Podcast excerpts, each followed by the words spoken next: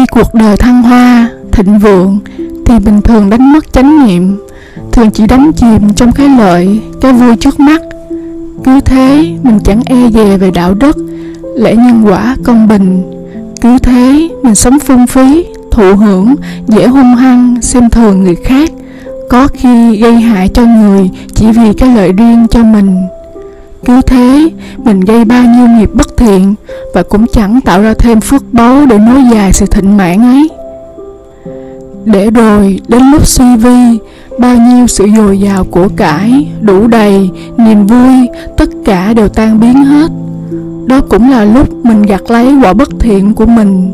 Đó là lẽ thịnh suy thường tình, vốn dĩ đến từ việc mình đã tạo ra nhân duyên nghiệp quả như thế nào vậy?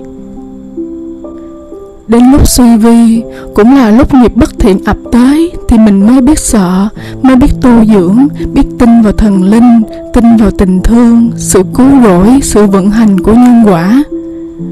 Nếu mình vượt qua được cái khổ này mà thái độ sống của mình không thay đổi, mình vẫn không nhận thức việc giữ mình tốt đẹp vun bồi nhân duyên tốt đẹp là điều luôn cần làm liên tục, mặc cho lẽ thịnh suy thay đổi ra sao rồi thì mình cũng sẽ lại sống buông thả, gây ác nghiệp và mắc kẹt trong những nghiệp bất thiện mình gây ra. Đó là một vòng lẫn quẩn của đau khổ không hồi kết.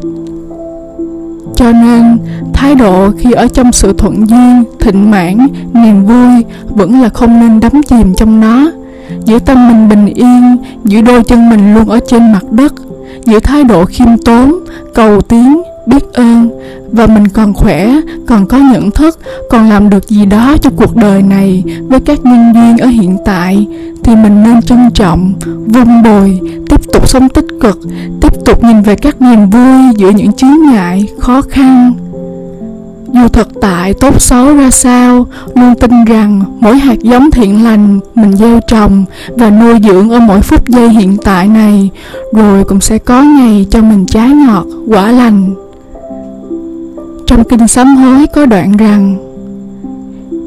khi vận thế lung lăng chẳng kể, lúc suy vi bày lễ khẩn cầu, sao bằng ở phải buổi đầu, thần minh chánh trực có đâu tư vì